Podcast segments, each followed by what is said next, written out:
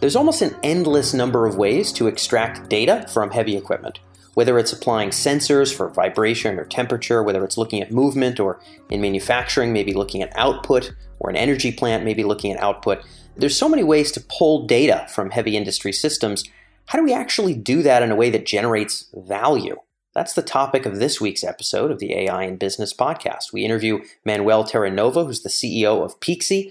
Peaxy works with companies in the battery space as well as the heavy industry space, including defense, to leverage predictive analytics on their data from their heavy equipment. We talk about a number of use cases. So if you're interested in using data from heavy equipment, whether you're in the battery space, whether you are in manufacturing, whether you're in energy, there's a lot of uh, use cases covered in this particular episode. And we also talk about the same kind of applications in defense. I know a lot of our listeners are interested in defense innovations towards the end of the episode. We talk about what that'll look like. Manuel speaks to us about kind of high level, big picture. How do we think through and think about getting value from heavy industry data? Something with predictive value, something that's going to help us make smarter business decisions to make more money or save money. What's the process of thinking through that? This is something Peaxy's had to develop themselves over the course of a lot of different deployments in defense and otherwise. And Manuel walks us through that. And he also goes through some great use cases to actually kind of see what does it look like in what circumstances to apply artificial intelligence to these data streams to generate value for the business. Again, towards the end of the episode, we talk more about defense and the future there as well. So I think there's something for everybody in this episode, and I hope you enjoy. Without further ado, this is Manuel with Peaxy here in the AI and Business podcast.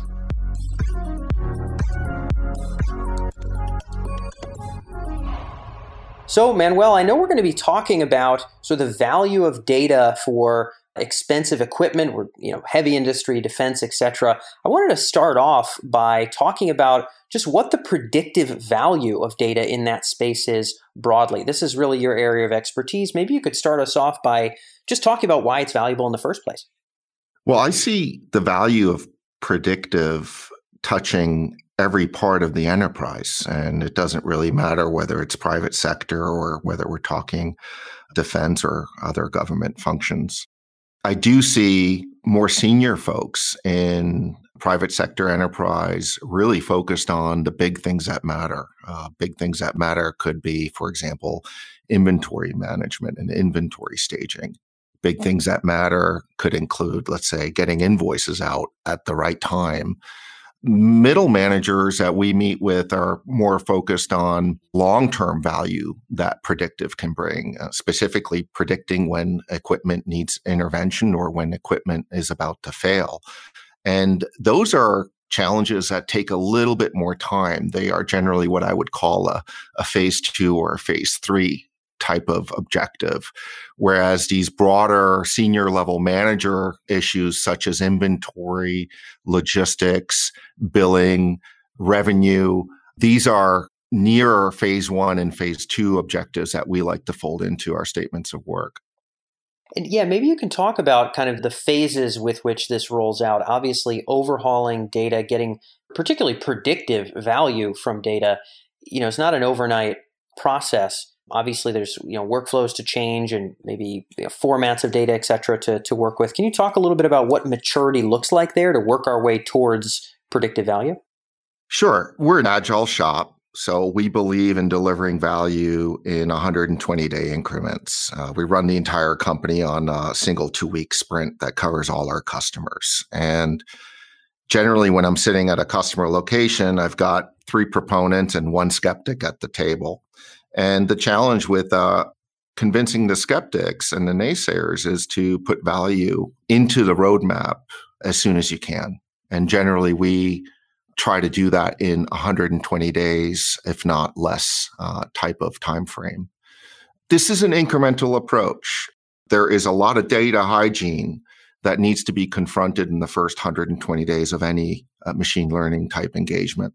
And I've stopped apologizing to investors about that, by the way. It is a high touch business, yeah, uh, the yeah. business that we're in.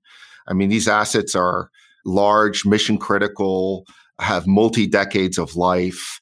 Uh, it doesn't matter whether you're a Fortune 100 or a startup, we see challenges around managing the data landscape, especially when you think about managing the data landscape by a serialized thread. And my big lesson from my days in in large rotating equipment and batteries is there's no two assets that come off the production line that are equivalent.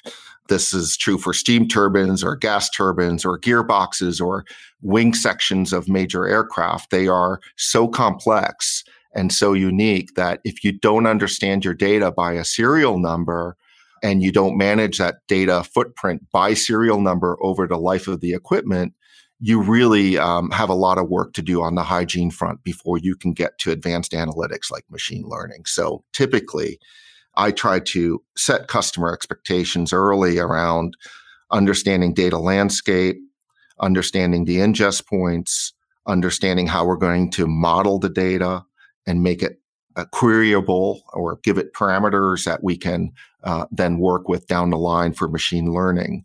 And yeah, it takes a bit of time in those first 120 days to get it all sorted. And often customers are surprised at how much work actually has to be done with their data before we get it into yeah. a condition where machine learning can be applied. Yeah, and it, well, and I think that uh, you know some folks could see that purely as a hurdle, like you said. You know, you, you don't apologize for it anymore. I think it's right that you don't because it's also maturity. I think the companies that get this stuff down pat and can deliver value from it regularly, it's not just useful for one application, but this would be the future of how business operates. So we're sort of hopefully building the kinds of capabilities that'll be useful in the long run. But you talked about these 120 day increments. That's pretty ambitious stuff. You guys have obviously been working in this space for quite some time. When you determine what you're going to work on in a span of time like that, it must be about being able to narrow down to you know a, a bite that you think you can handle. Does that really imply picking the kinds of machines. You mentioned serial number. You know, the kinds of machines you want to narrow your focus to, or the types of data or specific types of telemetry you want to pull off those machines. Because I can imagine a big, you know, uh, manufacturing plant or, you know, a wind turbine or whatever it is that you folks work on. I know there's a variety of types of equipment. There's almost an unlimited number of places to start. How do you think through those early sprints? Well, I do think about data landscape quite a bit. I think about aggregating what I call the three crown jewels of industrial data, and it's probably worth uh, spending a, a, minute on those. Let's do it. Um, yeah, let's do it. So, by unstructured, I mean uh, assets that are living as files, not in a relational database, although we deal with a lot of structured data, obviously. But the harder part of the equation, the predictive equation, is getting getting a hold of and accessing those uh, unstructured crown jewels. And they are, to me, three Number one, in heavy industry, engineering centric companies, geometry, the drawings, the schematics, the P&IDs. The second crown jewel data set yet you have to access to get predictive is the simulation data set. And uh, that may be finite element analysis, computational fluid dynamics, structural analysis. Those simulations have validated a specific geometry. And so you need to be able to couple them over the life cycle of the asset. And the third big one, which I think gets a lot of the attention, is telemetry, sensor data, IoT data. And to me, in the industrial world, that comes from two sources. It's generally at the test cell. So before the equipment ships and is put into a production environment, it generally is tested and baseline data is captured. We find many companies don't do a good job at managing that baseline telemetry data set. And of course, that's a baseline data set that you want for training and for tuning algorithms down the line. And then telemetry from in field is a problem that's becoming truly, truly big data now, unlike maybe five mm. or seven years ago. And that telemetry from the field problem is obviously multi decades. And it gets challenging. In battery domains, we're now finding that batteries are the richest producers of industrial data. And that has to do with the fact that you need very many batteries and uh, they are all individually serialized and they all need to be tracked. And the telemetry is coming in at one hertz. So, you know, a major battery installation is going to involve uh, 20 or 40,000 individual batteries, each generating quite a bit of data. So a, a, even a small, modest battery farm is going to generate a couple gigabytes of data per day. So managing that and running algorithms against that on an ongoing streaming basis is, is, is demanding. So those yeah. three crown jewel data sets is typically where I start with customers. And we spend a lot of time in the first 120 days getting that part of the equation right. Got it. So yeah, thinking big picture, and then I imagine that landscape allows you to drill down and say, hey, look, when it comes to where we want to work on your data maturity, what kinds of data we want to work on intake and harmonization and delivering some value out of, you know, even just even just visualizing it, never mind getting predictive with it, I imagine you, you need the landscape first so that you know and can agree maybe with the customer as to what's going to be step one on this roadmap of, of data maturity. Is that is that the right way of thinking about it? That's the right way, Dan. I mean, often in our initial engagements with customers, we force them to think of bottom line metrics that matter to their business. So for a battery company that's trying to develop a new electrolyte, and this is a real use case that we've worked on, it was all about creating a composite score that would allow them to, in a bottom line metric kind of way, understand whether the electrolyte recipe they just ran was effective and met the company criteria or not when it comes to wind turbines, and we've done a lot of work on wind turbines, uh, we try to talk about each mast, if you will, quote unquote, and its revenue generation for a particular business, for a particular operator. In the inventory context, uh, obviously, we're trying to help manage inventory so that they're efficiently used. So that means determining what should be staged near an oil rig in the middle of the desert versus a depot that might be uh, 200 miles away, and coming up with metrics that uh, demonstrate that we're doing a better job at positioning the equipment. Yeah, and, and, in terms of you know some examples of, of you know doing a better job or examples of this this sort of private sector value of this crown jewel data, I'd love to touch on one or two of those. I think a lot of the folks tuned in may or may not all of them operate in heavy industry. Um, certainly, they know what batteries are, but not not the same challenges of sort of working with them as you do. Can you maybe walk through whether it be a turbine or a battery farm, as you'd articulated, what it looks like to begin getting predictive with these? I'd love to paint a mental picture in the private sector side of what you guys do for the audience today. Sure. And I think batteries are such a great use case because it's going to have such relevance in the DoD context as well. Cool, cool. So, batteries. One thing that people don't appreciate about battery manufacturing is it's fickle. Batteries are delicate, individualized creatures, in my opinion. Electrochemistry is a tricky, tricky, tricky business. So you need to understand the bill of material of your battery if you're ever going to get to a predictive warranty regime. And uh, that means having material traceability throughout the entire bill of materials that may go into a battery. And surprisingly, for most people, a bill of material for a battery is going to have 60, 65, 70 different independent line items in it. And so that traceability becomes really important because if you're going to have a fleet issue, you want to identify very quickly which serial numbers are impacted so you can act quickly. So, starting with the manufacturing supply chain and traceability, if you want to get to real condition based maintenance regime, that traceability is important. Then, I think, second, I would think about Dan testing and getting that baseline test that I was mentioning earlier.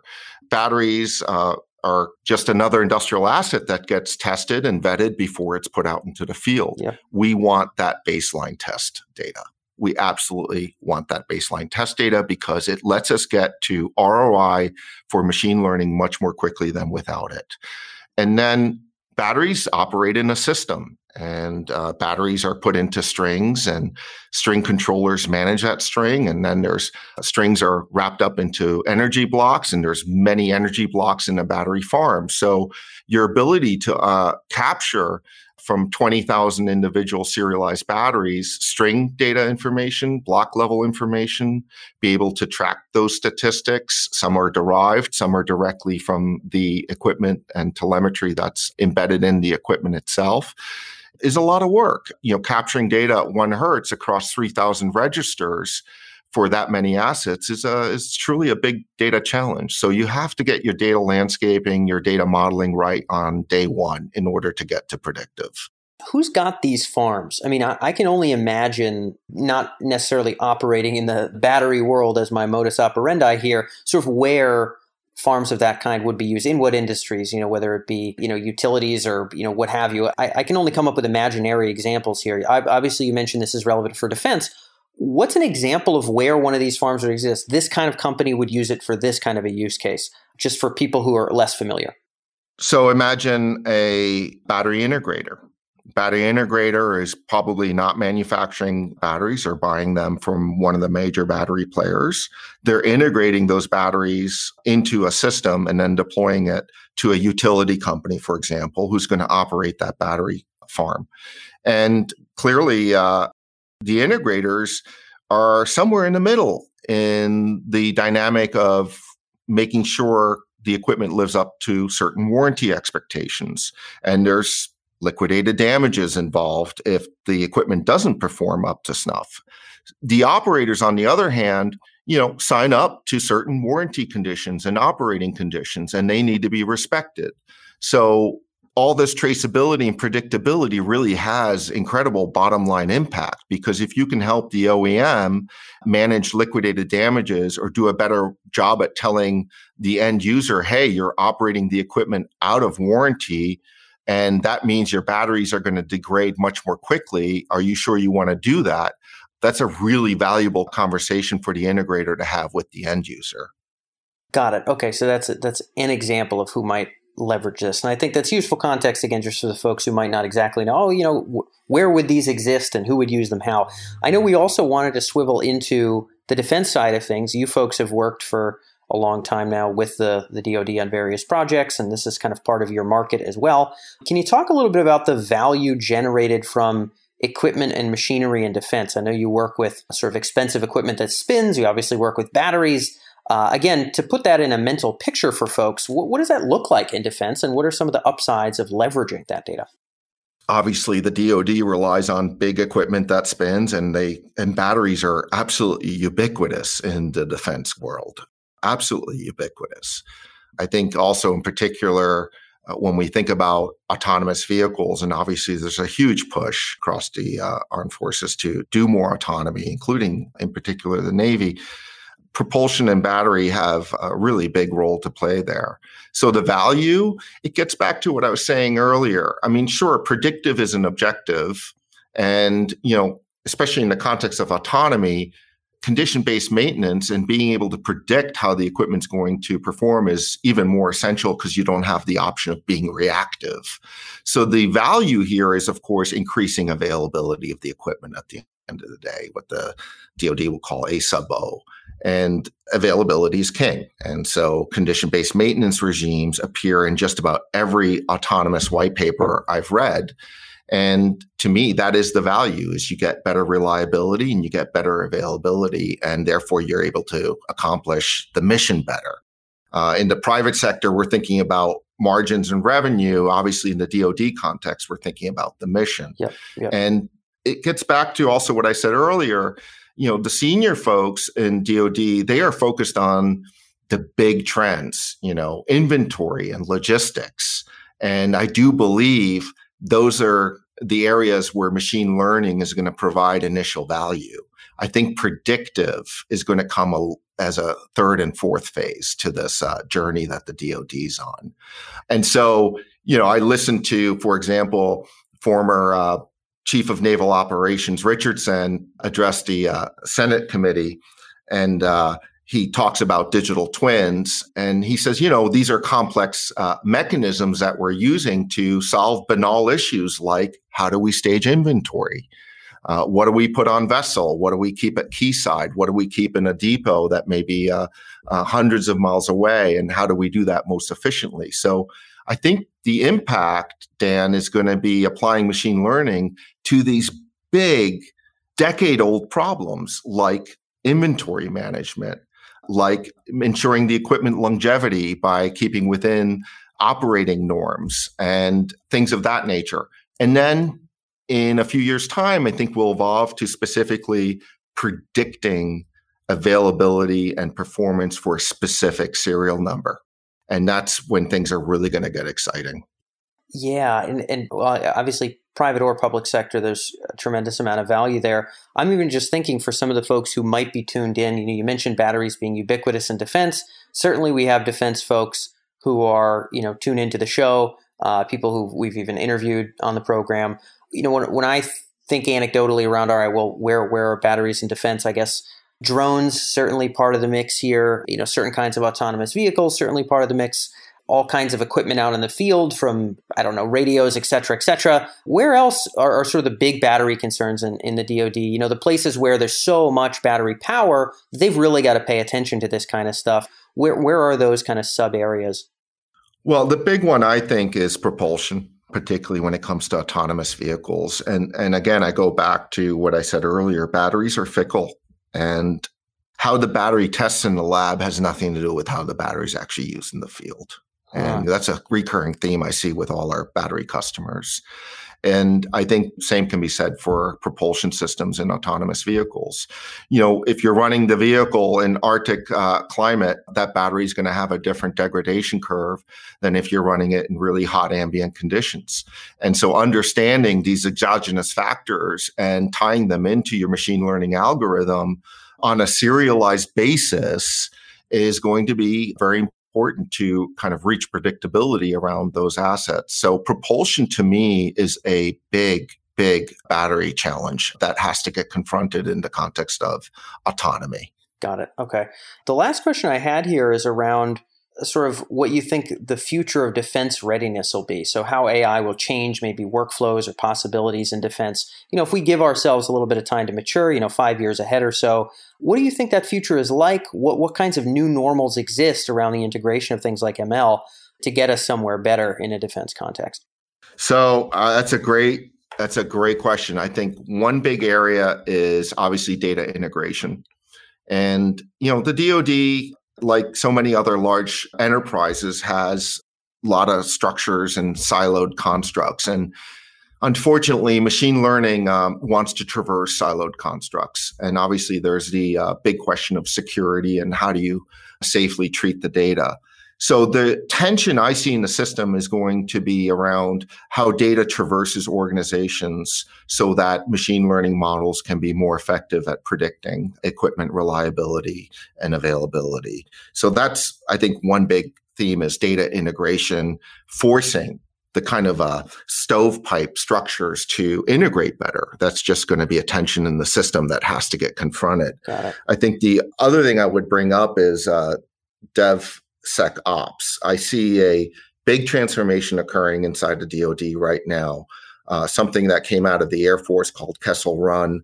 That group has uh, managed to establish uh, DevSecOps, and uh, that model has now been, let's say, distributed across all of DoD, and we're participants in that effort as well. And there, I see the DoD really starting to embrace agile and you know the ability to redeploy code on a piece of military equipment without going through all the traditional approval processes because you're participating in a DevSecOps program for the DoD is extremely exciting for us. And it allows the agile model to work inside the DoD context, which means smaller companies like Peaxy can get in the game. Yeah. And that's our secret weapon, right? Is, is speed and, and obviously bringing competence to bear on a specific problem. And that's how we compete against the bigger guys. There's no doubt. So that DevSecOps piece is, I think, the second one. And the third one I would say, Dan, is self service. I think the guys that win here are going to enable DoD folks to tune their own algorithms five years from now, to be able to understand their own data streams and experiment and create their own IP on how to utilize the data coming off the equipment and actually perfecting machine learning and other algorithms and statistical processes to make their equipment more reliable. So I actually see a distribution of capability around the DoD and increasing the number of people who can actually develop algorithms for the Department of Defense 5 years from now versus today. So that's that's a third trend line that I see and of course we embrace that our mission, I believe, is to enable our customers, including the DoD, to develop their own algorithms. Um, we've just recently released a module called Machine Learning Manager, which basically precipitates the functionality we've always had in the product, but now allows you, the end user, to make better sense of your data, shape your data, and actually test different algorithms against your data set. So I see the Navy and the rest of the DoD participating to a much greater extent in actually creating tuned algorithm for their equipment fleets. Got it. So I, I, these three points you just brought up, I'll kind of poke into these a little bit as we wrap up here, just to really flesh out some some detail. The, the, what you mentioned about the efforts to bring the little guys into the DoD, that's definitely a, a huge huge push. I mean, we, we've we've done our own research on sort of the totality of AI funding initiatives in the in the public sector, uh, DoD and otherwise, and massive, massive amount of that push is can we get closer to the people who are really innovating? Can we get closer to the smaller companies and make it easier to work with the folks on the bleeding edge? Certainly bodes well for you guys, even bodes well for market research firms like us. So on the aggregate, I think that's a, a good trend. You mentioned sort of the breakdown of the stovepipes within defense. I think the folks that work in defense are you know will know darn well what you mean by that how siloed off different facets of the DoD are in terms of you know data. When you think about what's going to have to happen to get that broken down, do you think it's just going to be a cultural understanding? It's going to be enough precedence of value from small changes that they're willing to make the big changes? What's going to make that shift happen to really open things up five years out? So we've been in meetings where, of course, we've proposed systems that would allow the end user could be a sailor, could be uh, somebody in uh, the army, actually being able to order a part for a piece of equipment in field, order a part based on a recommendation that's coming from a software solution. And, you know, that's a little bit of a glass shattering, groundbreaking concept that somebody in the field, a warrior in the field, could actually push a button and order a spare part and make it appear a month later or weeks later or days later. Classic segregation line in, in DoD and in and in private sector enterprise is the ordering function. That is the the guys controlling the supply of spare parts from the guys who are actually operating the equipment in the field. I think those two elements need to be brought together. I don't think our adversaries are necessarily, you know, with younger militaries are necessarily encumbered by these traditional stovepipes. So to me, we have to think about integrating the supply of spares with the equipment in a much more efficient way three years from now, five years from now, if we're going to compete effectively on the battlefield. So that's a big cultural change I hope to see.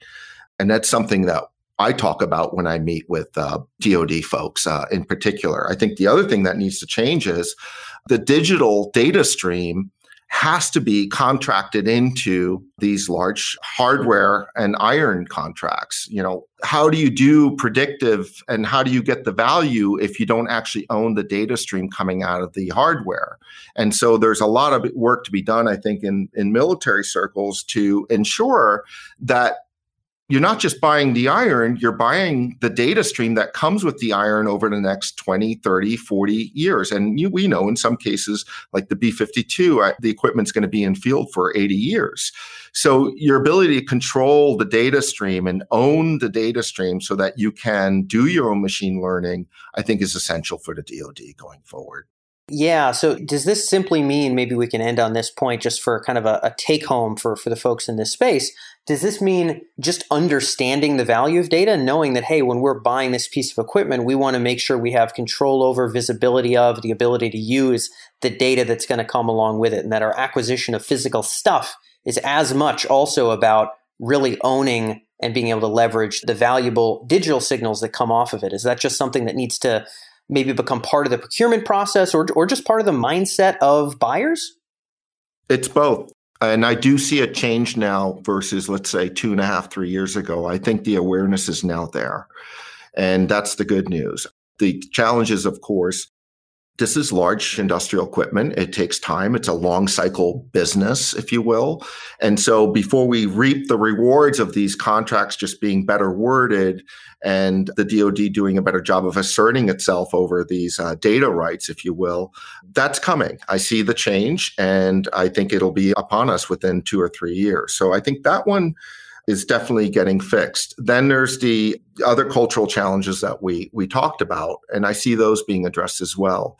This um, platform one example, which I encourage people to take a look at, is I think indicative of what we're going to see out of the DoD. And I tell you, it feels a lot more like an agile enterprise than it did three years ago. So I see good things happening, generally speaking. Well, th- there's certainly enough initiatives pushing forward, and I think there's more true innovators that are starting to interact with the DoD. So I've got my fingers crossed the same as you and see some promising stuff as well. And I wanted to make sure I could flesh out that detail. Manuel, I know that's all we had for time, but thanks so much for being able to share both the private and public sector side of what you folks do. This has been great. Dan, I really appreciate the opportunity. It's been a it's been a pleasure. Thank you.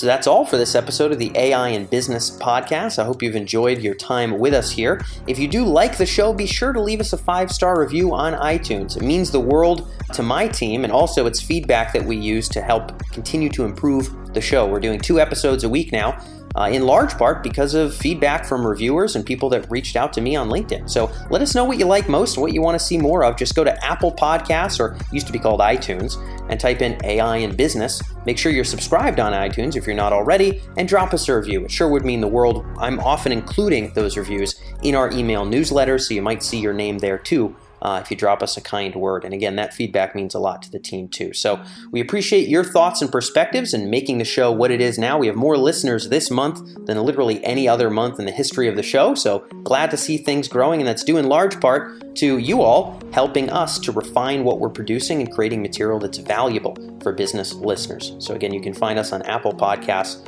at AI in Business or on SoundCloud, on Spotify, or any other audio channels. If you're not already subscribed, be sure to stay tuned. Otherwise, that's all for this episode. I look forward to catching you here for our next episode on the AI in Business podcast.